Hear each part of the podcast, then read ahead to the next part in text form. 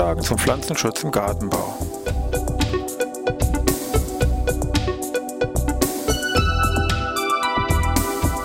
Ein wöchentlicher Podcast der Forschungsanstalt für Gartenbau an der Fachhochschule Weinstefan von und mit Thomas Lohrer.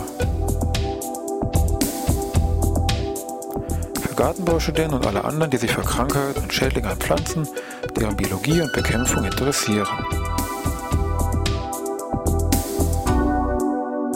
Thema heute unheimliche Gäste im Garten.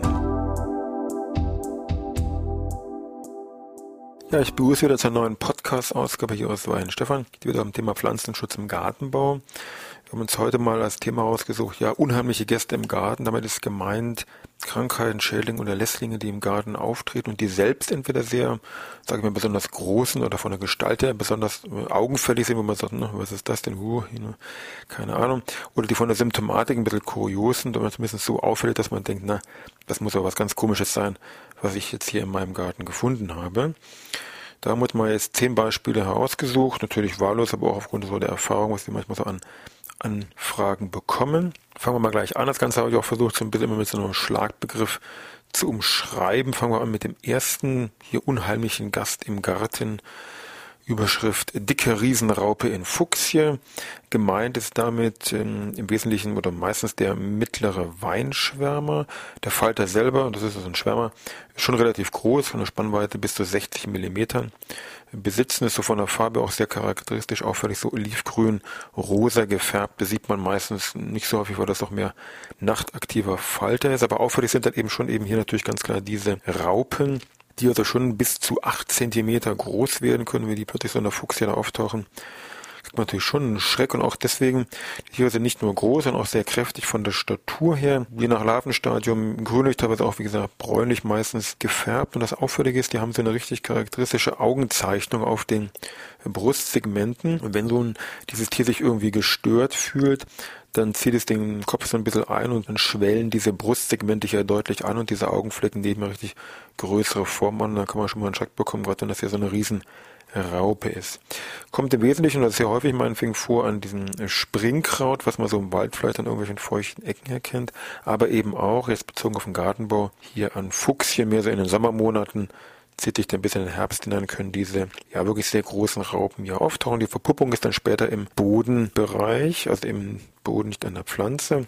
Vermuten kann man schon, wenn es einen mittleren Weinschwärmer gibt, gibt es auch irgendwie einen anderen. Genau, es gibt auch einen kleinen Weinschwärmer, der ist dann als Raupe vielleicht ein bisschen kleiner, statt 8 cm dann nur 7 cm. Gut, also auch noch relativ großes Teil, sieht optisch eigentlich da mal vergleichbar aus. Kann man am einfachsten daran unterscheiden, dass hier dieses, dieses Horn, was am Ende von dieser Raupe vorhanden ist, bei dem mittleren Weinschwärmer deutlich vorhanden ist und aber bei dem kleinen doch sehr stark äh, ja, reduziert eigentlich nur vorliegt. Gut, dann wollen wir gleich mal gucken, was wir noch für andere unheimliche Gäste im Garten haben.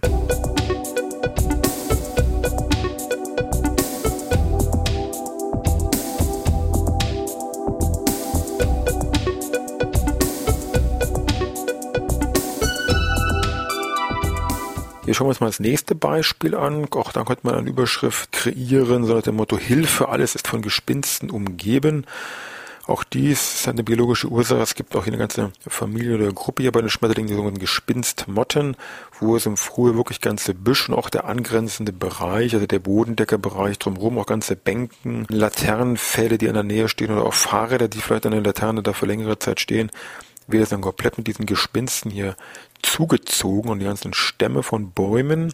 Wenn man sich doch mal diesen Gespinsten etwas nähert, wird man erkennen, aha, da sind das doch verschiedene Raupen drin, meistens ein bisschen dunkel, grün, grau gefärbt mit noch meist relativ vielen schwarzen Punkten, können durchaus hier bis zu zwei Zentimeter groß werden, die also hier durch meistens Kahlfraß dann hier an diesen Blättern schädigen.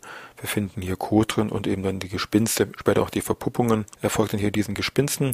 Befallene Bäume oder Sträucher, meistens sowas wie Pfaffenhütchen, Traubenkirsche oder Weißdorn, aber auch ein Obst, Apfel und andere können diese Gespinstmotten hier auftreten. Und wenn eben hier alles kahl gefressen ist, dann dehnen die sich eben weiter aus auf der Suche nach weiterer Nahrung und dann können eben auch andere hier Bereiche hier, sage ich mal, besiedelt werden.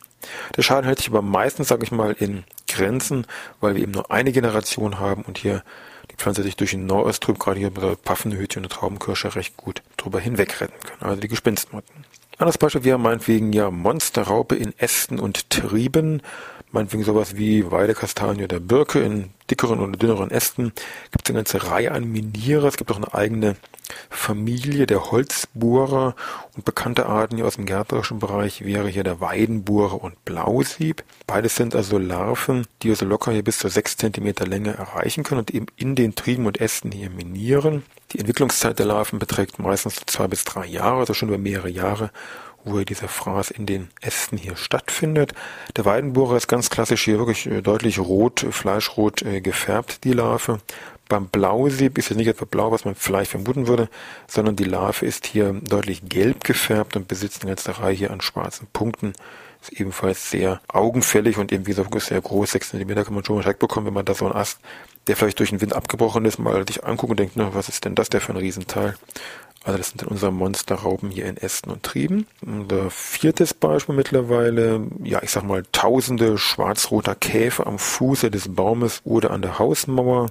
Das sind dann hier in der Regel wahrscheinlich keine Käfer, sondern Wanzen, nämlich die Feuerwanzen sind das.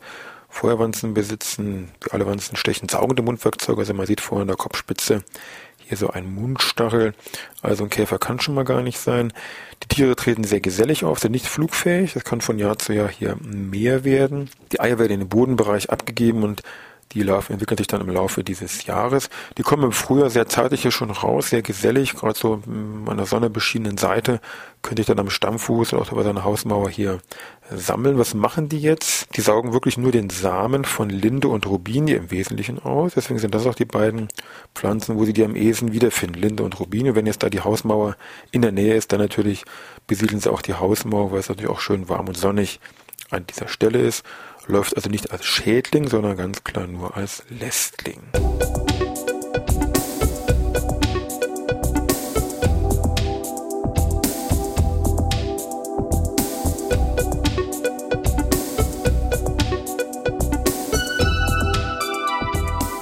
Dann schauen wir uns mal Nummer 5 an. Könnte man vielleicht so umschreiben, im Rindenkompost. Die fasse ich aber nicht an.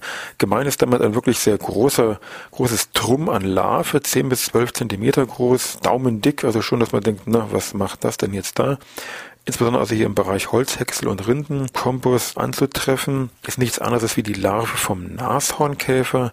Diese Larven haben hier eine mehrjährige, zwei bis dreijährige Entwicklung, sind also keine Pflanzenschädlinge, das tummelt sich, wie gesagt, hier in diesem Bereich Rindenkompost. Der Name jetzt Nashornkäfer betrifft jetzt im Wesentlichen den Käfer, weil nämlich die männlichen Tiere hier am Kopf so ein deutlich ausgebildetes Horn besitzen. Die Larve ist ein klassischer Engerling.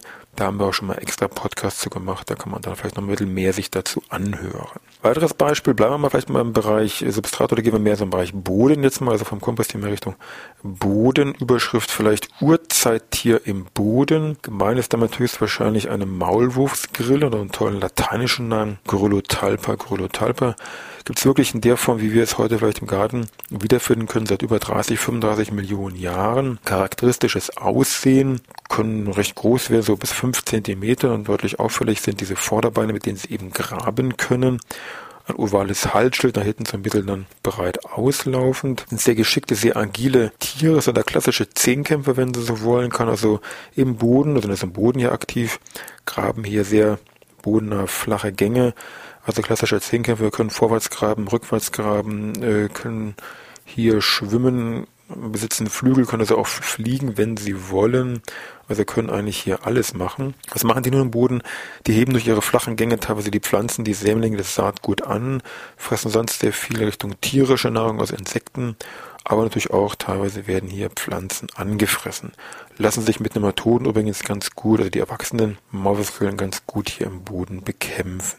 Weiteres Beispiel von unseren unheimlichen Gästen im Garten, aber auch teilweise im öffentlichen Grün ist, ja, Überschrift vielleicht, der ganze Stamm ist weiß. Ähm, das kann ein Hinweis sein auf die wollige Napfschildlaus, Pulvinaria regalis. Tritt sehr häufig hier im Bereich, was heißt häufig, also bevorzugte Wirtspflanzen wären zum Beispiel so Linde, Kastanie und Ahorn. Und man würde wirklich sehen, dass der Stamm wirklich teilweise massiv weiß ist. Muss man sich so vorstellen, diese wollige Napfschildlaus besiedelt im Winter die dünnen Triebe, also nicht weiter auffällig und im Frühjahr kommen dann die Weibchen, besiedeln dann den Stamm und legen ihre Eier in einem größeren Eisack ab, der dann hier so weiß gefärbt ist. Die Weibchen sterben dann nachher auch ab und diese Eisecke von diesen Weibchen aufgrund der Vielzahl, aufgrund der Masse an Tieren sieht dann wirklich komplett weiß, der Stamm von außen aus. Aus den Eier schlüpfen die Larven, die wandern dann wieder Richtung Blatt ab. Das heißt, der Stamm selber ist in dem Sinne jetzt nicht in irgendeiner Weise geschädigt, es geht dann mehr dann später um die Larven, die dann hier irgendwo in den Blättern und Trieben sitzen und eben auch als Flurbensauger dann für Honigtau, Rußtaupilze etc. sorgen. Am Stamm wird das im Wesentlichen dann versucht, mit irgendwelchen Wasserreinigungen unter Druck dann versucht hier diese Stämme hier entsprechend wieder zu reinigen, aber eine direkte Stammschädigung ist jetzt durch diese wollige Nappschildlaus hier in dem Sinne nicht gegeben.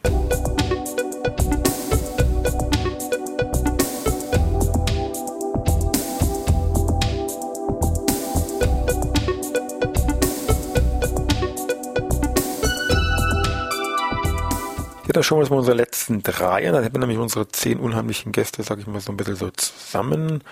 Nummer 8 wäre zum Beispiel, ich sag mal, dicke Krebsgeschwüre an den Wurzeln der Kohlpflanze.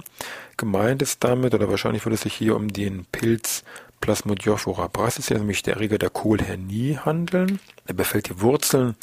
An den Wurzeln ist es so, dann wird hier massive Wucherung im Bereich der Wurzelrinde findet statt, dass das Ganze wirklich so ein klumpenartiges Krebsgeschwür diese Wurzel sich dazu ausbildet. Das heißt, die Wurzel selber ist in ihrer Funktion natürlich deutlich eingeschränkt, kann sie nicht mehr so gut Wasser- und Nährstoffversorgung vollziehen und oberirdisch habe ich eben dann gerade bei schönen, warmen, sonnigen Wetter dann eben welke Erscheinung oder auch natürlich gelbe Blätter. Problem bei dem Pilz, ganz zentrales Problem, Erwerbsanbau als auch Hobbyanbau, dieser Pilz bildet Dauerkörper aus, die Problem muss zehn Jahre und mehr hier im Boden, sage ich mal, ausharren können, bis die nächsten Wirtspflanzen wieder kommen.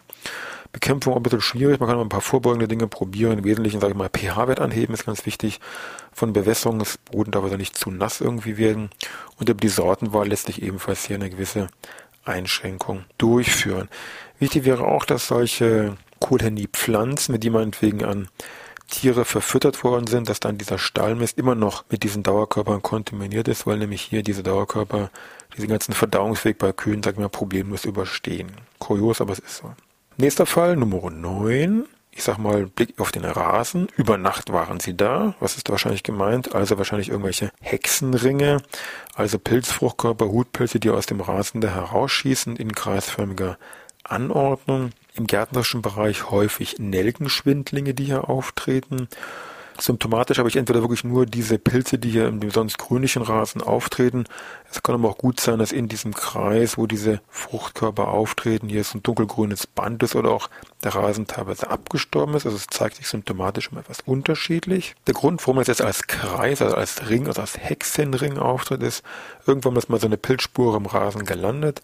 Der Rasen ist als Substrat natürlich sehr homogen, das heißt, der Pilz kann sich strahlig gleichmäßig ausdehnen im Boden, noch nicht sichtbar, bildet irgendwann auch Fruchtkörper zur Vermehrung aus, ganz klar, und diese Fruchtkörper tauchen dann natürlich nur an der Peripherie auf, und weil das eben alles gleichmäßig gewachsen ist, habe ich dann eben schön hier meinen Ring, meinen Hexenring. Im Waldboden ist es vielleicht nicht ganz so schön, weil doch der Waldboden etwas heterogener ist. Bekämpfen von Hexenringen ist relativ schwierig, aber das ist wie gesagt nicht ganz so einfach.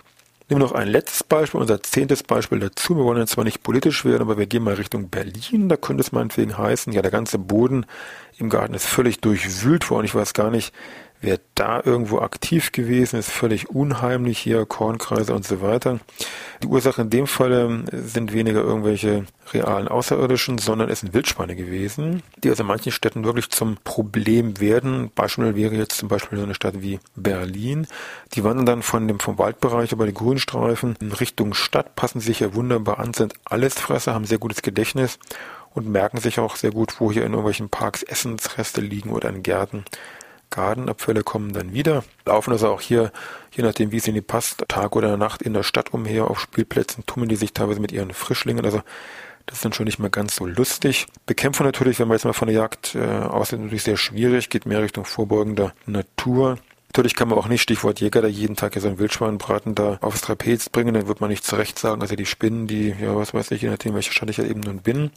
Also bleiben doch nur irgendwelche vorbeugende Maßnahmen, keine Fütterung und, und, und. Ansonsten bisschen vorsichtig. Die Tiere sind natürlich nicht angriffslustig, nur wenn die in die Enge getrieben werden, dann natürlich hat man da auch keine Chance. Ja, das wären also unsere unheimlichen Gäste im Garten. Es gibt natürlich noch viel mehr, das sollte eigentlich für heute erstmal reichen. Ansonsten, ja, träumen Sie vielleicht noch schlecht, das wollen wir natürlich auch nicht. Also ich wünsche Ihnen was, dann bis nächste Woche Dienstag wieder.